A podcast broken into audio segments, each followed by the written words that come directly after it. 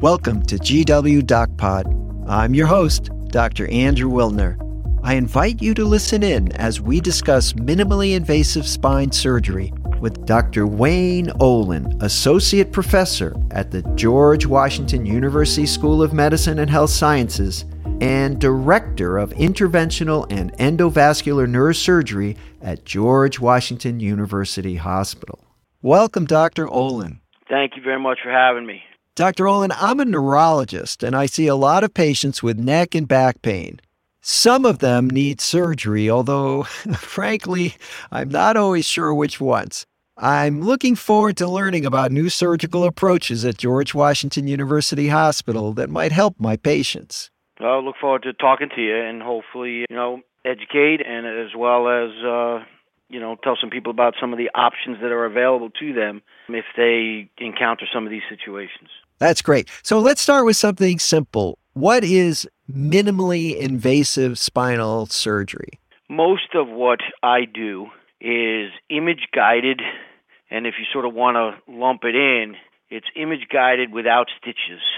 So, you know, band aid when you're finished, usually needle based or at least needle driven, so everything can go through a needle. No incision, no real recovery. And the patients usually do very, very well, and uh, almost everything we do from that standpoint is same day, even if we leave a device in place or put in an implant. Whoa, so I mean, that sounds great, but what kinds of surgery, I guess, can you do with such a tiny little hole? Well, most of what we do to put it into sort of a larger umbrella under an umbrella would be like the degenerative spine. So, spinal stenosis, we do releases for spinal stenosis.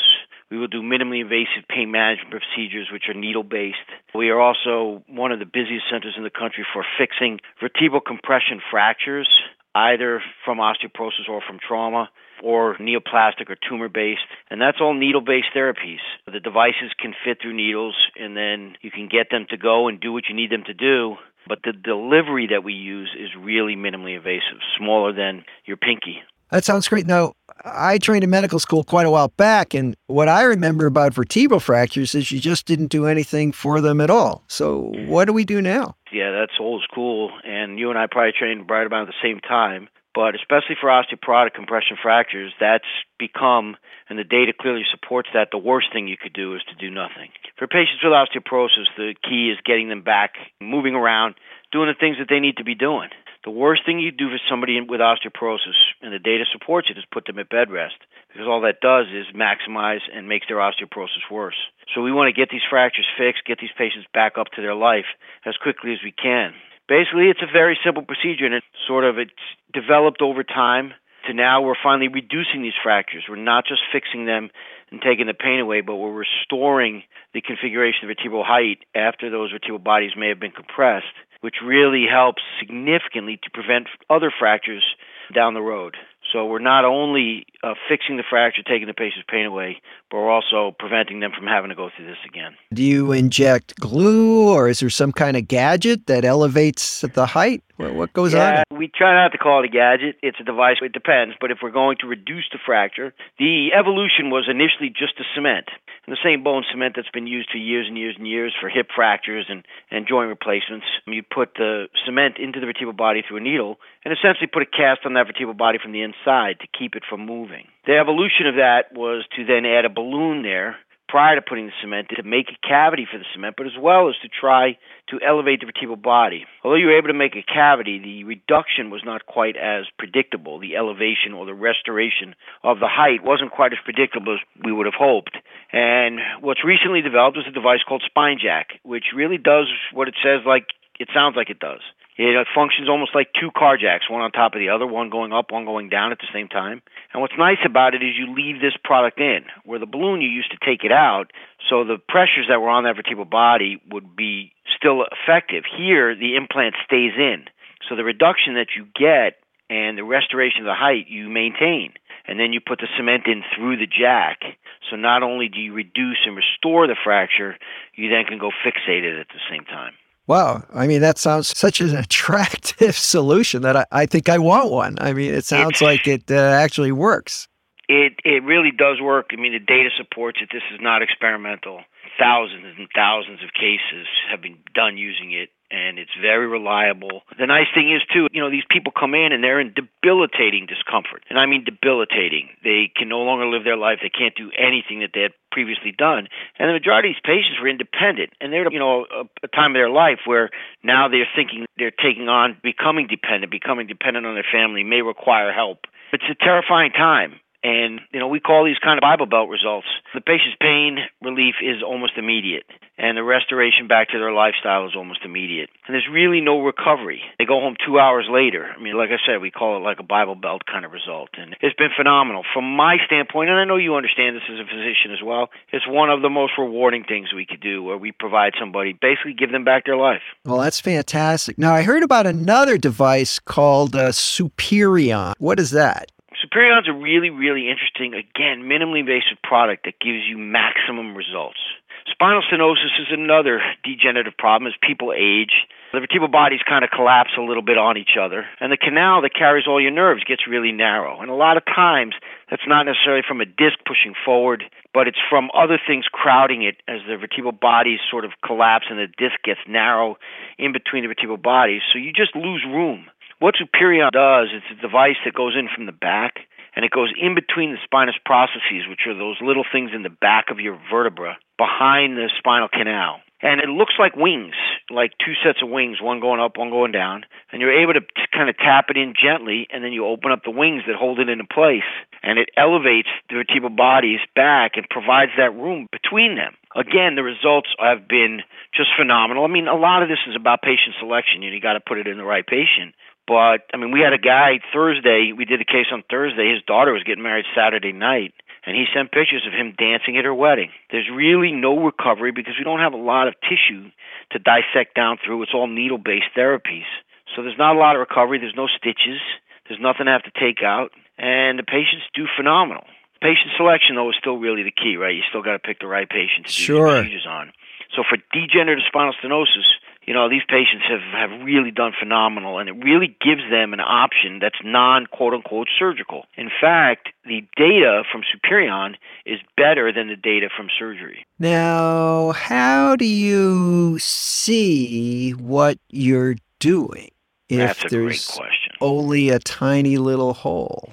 So, you know, as my children like to say, it's almost like, and I don't want to discount how important it is, but it's like playing a video game. I am an interventional neuroradiologist by training, and we do these in a $2.2 million biplane, what we would call procedure suite.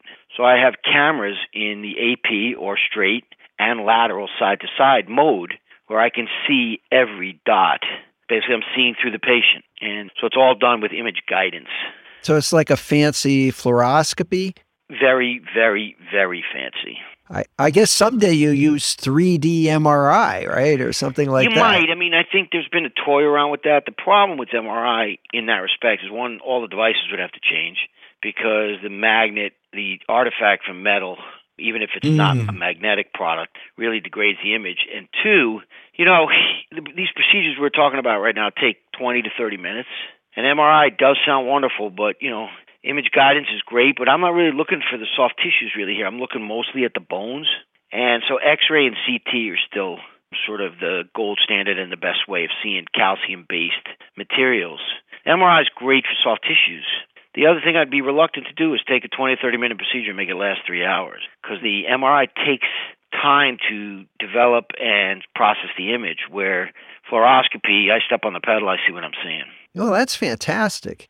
Well, to wrap up here, when should a referring physician consider sending a patient for this type of procedure? Or, in other words, how does it work? You know, an internist or family practice guy, and I have a patient, a bunch of, you know, collapsed vertebrae, and their back hurts. I mean, do I send them to a neurosurgeon, an orthopedic surgeon, an interventional neuroradiologist? How, how do I know where they go? Well, I mean, for vertebral augmentation, or as we were talking about for vertebroplasty slash kyphoplasty, which SpineJack, that device is part of the sort of kyphoplasty umbrella. It's we're easy to find, and you know there are only certain physicians. What depending their subspecialty doesn't necessarily matter. You'll have neurosurgeons, orthopedic surgeons, or interventional neuroradiologists who could do these procedures. Interventional radiologists as well, and you know the procedures, thankfully, are not very difficult to do But the key is the image guidance. So you'd like to send it to somebody who has very, very good image guidance because that's where the safety is. Usually it's looking at, you know, now a lot of stuff is internet based, so it's easy to find people. If you're in DC and you search kyphoplasty, I'm coming up. So it's easy to find. With respect to the spinal stenosis patients, that's a little bit more can be a little bit more complex because there are real surgical alternatives. For most of the vertebral compression fractures, there really isn't. And the old alternative was bracing, which the data has really bore out is possibly the worst thing you could do to somebody, just putting them in a brace, if they're known to have osteoporosis. Sure. So with respect to the spinal stenosis diagnosis, a lot of times those patients are getting sent for injections or other evaluation, again, minimally invasive. And if they do well, even in the short term, from the injection, if the injection gives them relief for a year, well, you're not going to do anything other than another injection. But say the injection only gives them a week or two of relief, now you start to consider a surgical option. And there's no question Superion is something to consider in these patients with degenerative spinal stenosis. Especially 90% of the time, the levels are L3-4. And, you know, the criteria for the procedure are fairly simple.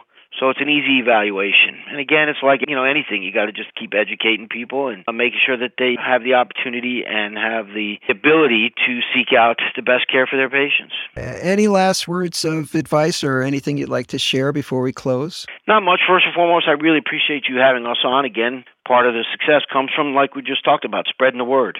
So hopefully some people will hear it, and if you know it provides an option for them, it's a real privilege for me to have been out here and on the phone with you and and going over this. Like I said, one of these procedures have really given us the opportunity to change people's lives, and at the end of the day, you know that's why we went into this, and I'm thankful to be able to provide it. Well, that's great, Dr. Olan. Thanks very much for this informative discussion. It's great to know that there are proven techniques for effective and less painful spine surgery, which can help patients live more active lives. Thanks again. I really, really appreciate you having me on. Thank you so, so much. That concludes this episode of GW Doc Pod with the George Washington University Hospital. To refer your patient, please call 1 888 the number 4 GW Docs. That's 1 888 the number 4 GW Docs. And if you have questions for one of our specialists, please email physicianrelations at gwu hospital.com. Thanks for listening.